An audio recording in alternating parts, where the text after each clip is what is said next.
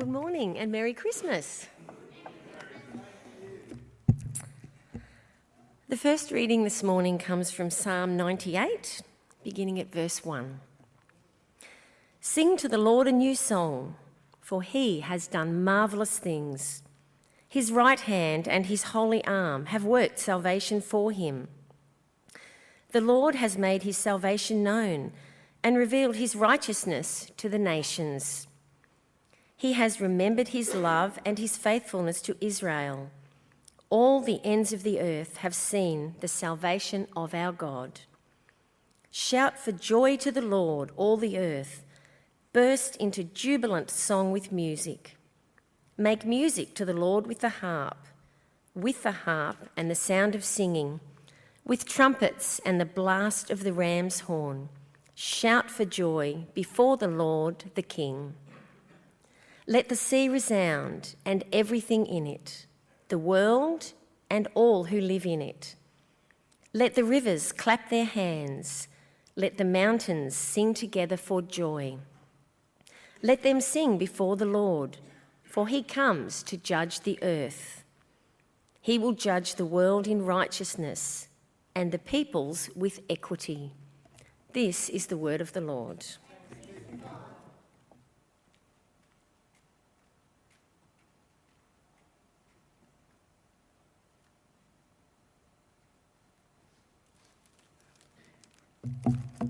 Gospel reading comes from Luke chapter 2 and starting at verse 8 the shepherds and the angels. And there were shepherds living out in the fields nearby, keeping watch over their flocks at night. An angel of the Lord appeared to them, and the glory of the Lord shone around them, and they were terrified. But the angel said to them, Do not be afraid. I bring you good news of great joy that will be for all the people. Today, in the town of David, a Saviour has been born to you. He is Christ the Lord. This will be a sign to you. You will find a baby wrapped in cloths and lying in a manger. Suddenly, a great company of the heavenly host appeared with the angel, praising God and saying, Glory to God in the highest, and on earth peace to men on whom his favour rests. When the angels had left them and gone into heaven, the shepherds said to one another, Let's go to Bethlehem and see this thing that has happened, which the Lord has told us about.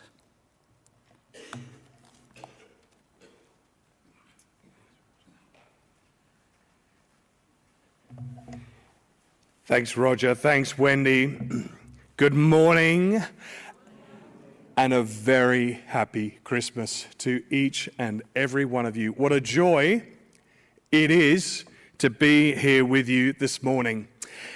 I imagine that for most of us, there is an evocative image that uh, came onto our television screens, if not into our line of sight, back in uh, 1999 at the very end of the year as we prepared to enter the new millennium. And on the harbour bridge, there was that word emblazoned eternity. And you may recall that the style in which that had been written was in the uh, copper plate that had been adopted by a man called Arthur Stace. Arthur Stace had become a down and out. He had given himself over to a drunken and debauched lifestyle. And then he came under the sound of the news of Jesus Messiah. And he was a man then who was utterly transformed, a man beyond his circumstances, such that he had the depths of joy and assurance in knowing Jesus had secured him a place into eternity. And even though this man was illiterate and really incapable of writing anything on a page, somehow, by God's grace, he adopted this extraordinary copperplate writing. He wrote the word eternity, and if he wrote it once, he wrote it many thousands of times across the streets of Sydney. I'm sure you will know something of the story. But the reason being that Arthur had met someone from the pages of the Bible. Arthur had met someone who had changed many, many lives and continues to transform lives today. And we celebrate his birth into the world because his name is Jesus. And he is Messiah. He is God's chosen one. He is God's anointed one. And we have good cause for celebration because the news about Jesus brings joy. I brought this from home. I kind of have it here to demonstrate the point that you don't need to carry a little placard with joy written on it around with you, and that's where I hope to get us to. Because the big idea today is this God promises joy in Jesus Messiah for all eternity. God promises joy in Jesus Messiah for all eternity. Let me lead us in prayer as we uh, look to engage with the Word of God. Our gracious God and Heavenly Father, we do thank you for bringing us to this joyous Christmas morn, a day on which we can celebrate Jesus Messiah, your Savior and your Anointed One. We thank you, Father, that we can celebrate Jesus every day, but that we join with many others in doing so today. And we pray, Father, that you would reaffirm for us as your people your promises to us that we have joy and joy into eternity in Jesus Messiah. And that you would spur us on to share this good news, to see many others transformed by your grace and your goodness to us in Jesus, in whose name we pray. Amen. you may recall that we have been looking uh, over the Advent season at uh, a Christmas carol. We've considered Christmas past, Christmas present, Last night we considered Christmas future, and today we're going to consider Christmas eternal. Um, for those who are on catch up, uh, A Christmas Carol was a novel written by Charles Dickens back in 1843. Uh, you may have read the book, you may have seen various iterations of it on the big screen or small screen. But basically, it's about a fella called Ebenezer Scrooge, who is really a miserly old man. His attitude towards everything is bah humbug. The thought of singing a song like Joy to the World, a Christmas carol, is the last thing on his agenda because he hates joy, he hates people, he hates Christmas, and he really is just. an old git. And uh, what happens is that he is approached by a number of ghosts who warn him that he must amend his rotten ways in order to have a hope for the future. Otherwise, he's going to die a lonely, despised death. Anyway, the journey so far, he has met the ghost of Christmas past, the ghost of Christmas present, and the ghost of Christmas future. There is no ghost of Christmas eternal. But for those who've been following on, the final chapter of A Christmas Carol, after the revelations of those ghosts, Scrooge awakens. He's had a traumatic journey. He's been shown that he will die a lonely death, that his cruelty would have its effects, and he'd be given opportunities to love and care for and show kindness to others. But he is utterly transformed by his experience at the end. He awakes a new man. Formerly mean to everyone, he now makes a large donation to charity. He buys a great big turkey for his long suffering employee Cratchit so he can enjoy that with his family. Um, he then spends time with his own family. He gives Cratchit an increase in pay. He becomes a father figure to Cratchit's son, Tiny Tim, who is at the brink of death and uh, in another story may very well have died. And Scrooge now treats everyone in kindness and generosity and compassion, and he is now no longer in fear of a lifetime of loneliness. But the means by which that transformation came about was all about his fear of what might have been. His motivation was fear. And even though superficially he embodied what was Christmas cheer and goodwill to all men, this transformation came about through a very sinister mechanism. And I think the undercurrent of some of what Dickens wants us to understand as he wrote to a mid Victorian society that was really loosening itself from the anchor of the good news of Jesus and what Christmas was all about is a return that was required to biblical values, a need to go back to the generosity of spirit that puts at the very center of things not self, not fear, but Jesus and joy. Christmas is all about Jesus Christ. The fact that you're here this morning demonstrates that you have some understanding of that. But as you well know, many of your friends and neighbors and family have really become very much detached from the roots of what Christmas is all about. Christmas is about when God came into this world to repair it, to rescue it, to redeem it, to fulfill God's promises of the past and give God's people joy for eternity. Have a look with me at the first reading that we had, and this is my second point God promises joy. It was from Psalm 98. We sang a Christmas carol. We'll no doubt sing more, uh, along with our beautiful uh, decorated um, choir this morning. And I think Christmas carols are a big part of the celebration of Christmas. We sing them here at church. Uh, we sing them, don't we, in our homes. We listen to them on the radio. We sometimes even hear them um, in the mall. I've heard that recently they've been sung in our local hospital. And uh, we sang that wonderful carol, Joy to the World, written by Isaac Watts. And I don't know whether you know this, but he based that carol on the words of this very psalm Psalm 98. Psalm 98 is one of the royal psalms. Psalms 93 to 100 reflect on the kingship of God. And this psalm, this song that we sang, is about our response in joy to the kingship of God. Those first three vo- uh, verses are about rejoicing in God as Savior of His people. Rejoicing in God as Savior of His people. It says, Sing to the Lord a new song, for he has done marvelous things. Verse 2 God made his salvation known. Verse 3 He remembers his love and his faithfulness to his people Israel, and all the ends of the earth have seen the salvation of our God. You see, this shows us that God is loving and faithful. He has demonstrated this to his people Israel time and again, the history of which we can read through the Old Testament in our Bibles.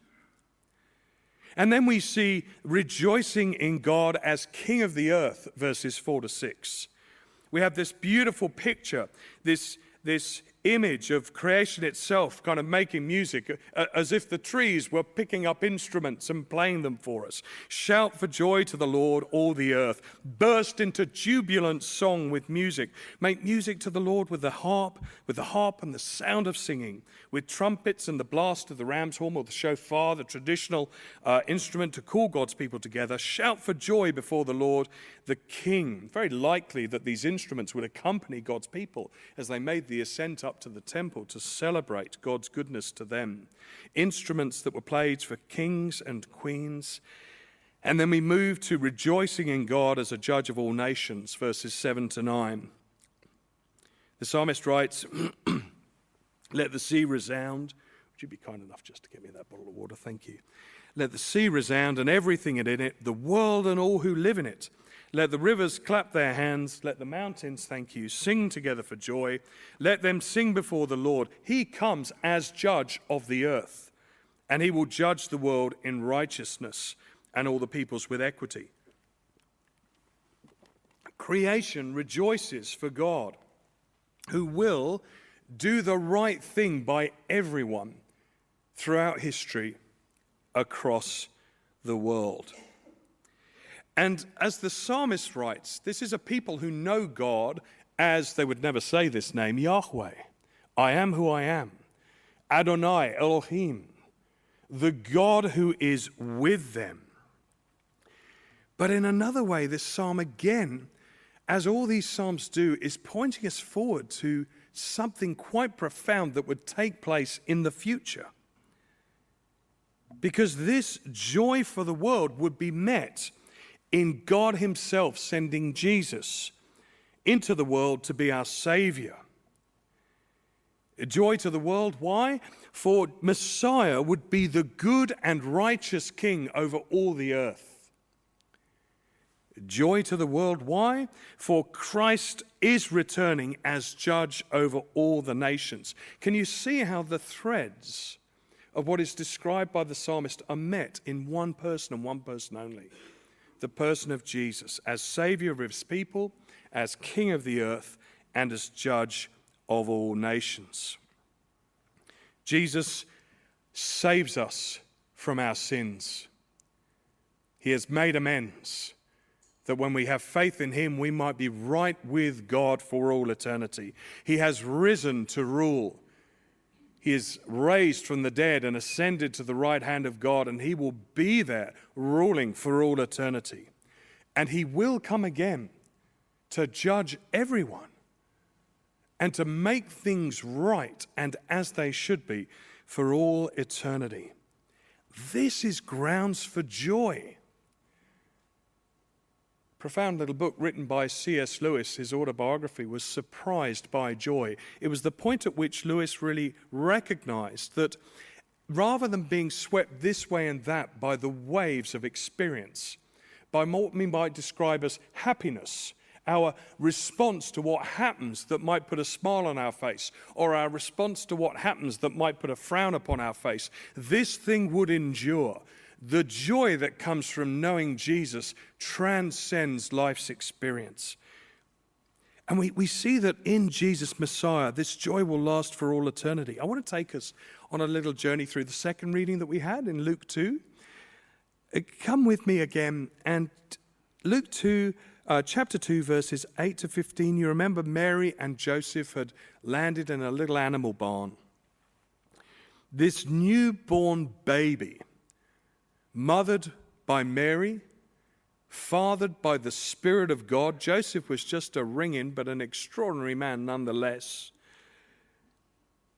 God Himself came into the world in the most humble of circumstances this was the situation into which the Son of God was to be born. Emmanuel, God with us. And this little nativity, this little Christmas story has relevance for each and every one of us because it is news of great joy for each and every one of us. Shepherds living out in the fields, verse 8, nearby, watching their flocks, and an angel of the Lord, a messenger, appeared to them. The glory of the Lord shone around them. They were unsurprisingly afraid, but the angel said, There is no need for fear. I bring you good news, which is going to cause great joy for all people. Today, in the town of David, a Savior has been born to you. He is Messiah, the Anointed One, the King of Kings, the Lord of Lords, and this will be a sign to you.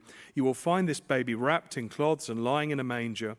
And then suddenly, with this one angel, there was a cacophony of mighty angels singing, Glory to God in the highest heaven, and on earth peace to those on whom his favor rests. In heaven there's singing, on earth there is peace. And when the angels have left them and are gone back into heaven, the shepherds said to one another, Let us go to Bethlehem to see this thing that has happened, about which the Lord has told us. And man, there is so much more to the story of the life of Jesus. And you and I, who've been reading our Bibles year upon year, know something of the story of how this little boy grew to be a man to make a world of difference. And if you've not read the rest of the story, let me encourage you to do so. There's ways to do that. If you're here today, we've got some copies of the Gospel of Luke, the biography of Jesus, the rest of the story, and we'd love you to take a copy with you free of charge, our gift to you this Christmas, that you might know more of the Lord Jesus. If you're not a reading type, and these days you're much keener on flicking onto Netflix or going on the screen, that's good too, because there's a show called The Chosen, which is very closely based on the life of Jesus as described in the Bible and beautifully elaborated to paint pictures of the people with whom he interacted. You can find that on Netflix or online. And in fact, we're doing a very special showing, as we'll hear about shortly, uh, here in this very room during the course of January of the third season of that series, which takes us from Jesus' words from the Sermon of the Mount uh, on the Mount and through into uh, some more of his life. So that's uh, an opportunity for us to gather together on Wednesday evenings in January. You see, A Christmas Carol is a story of how lives can be transformed in response to fear.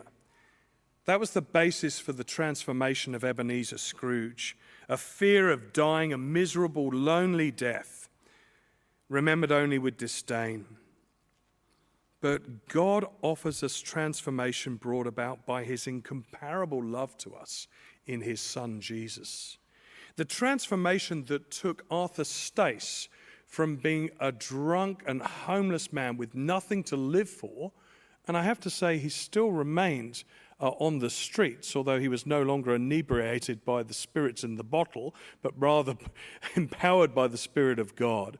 He had the transformation based on the love that God had shown him, the hope that he now shared for eternity, and the joy that had been planted into his heart in knowing Jesus. You see, heaven and earth combine in joyful praise for Jesus Messiah that will never end.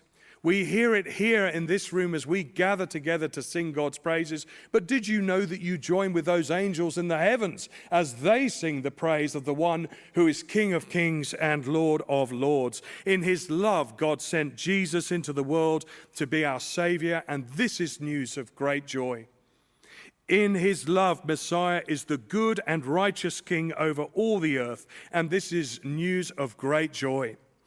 In his love, Christ is returning as judge over all the nations, and this is news of great joy. And just as the report in Luke gives us a picture of joyful shepherds on the earth and joyful angels praising God in the heavens, there is a day coming when that promise of eternity will be fulfilled.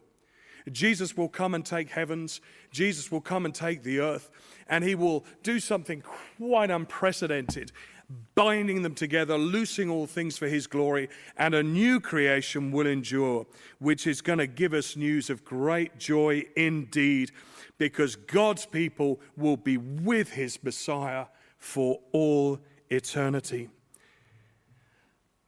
God promises us joy in Jesus Messiah for all eternity. By his grace, may we grasp that assurance today that we might have that joy that transcends circumstance. And may that carry us through this Christmas and the rest of the year and every Christmas to come until we meet Him face to face. Let me pray. Father God, we thank you for this news of great joy that we can share together on Christmas morn and know with certainty and assurance, according to your word and according to the Spirit who indwells us, that this news will go on forever and ever and ever into eternity, especially in times, Lord God, that are trying for us in the here and now.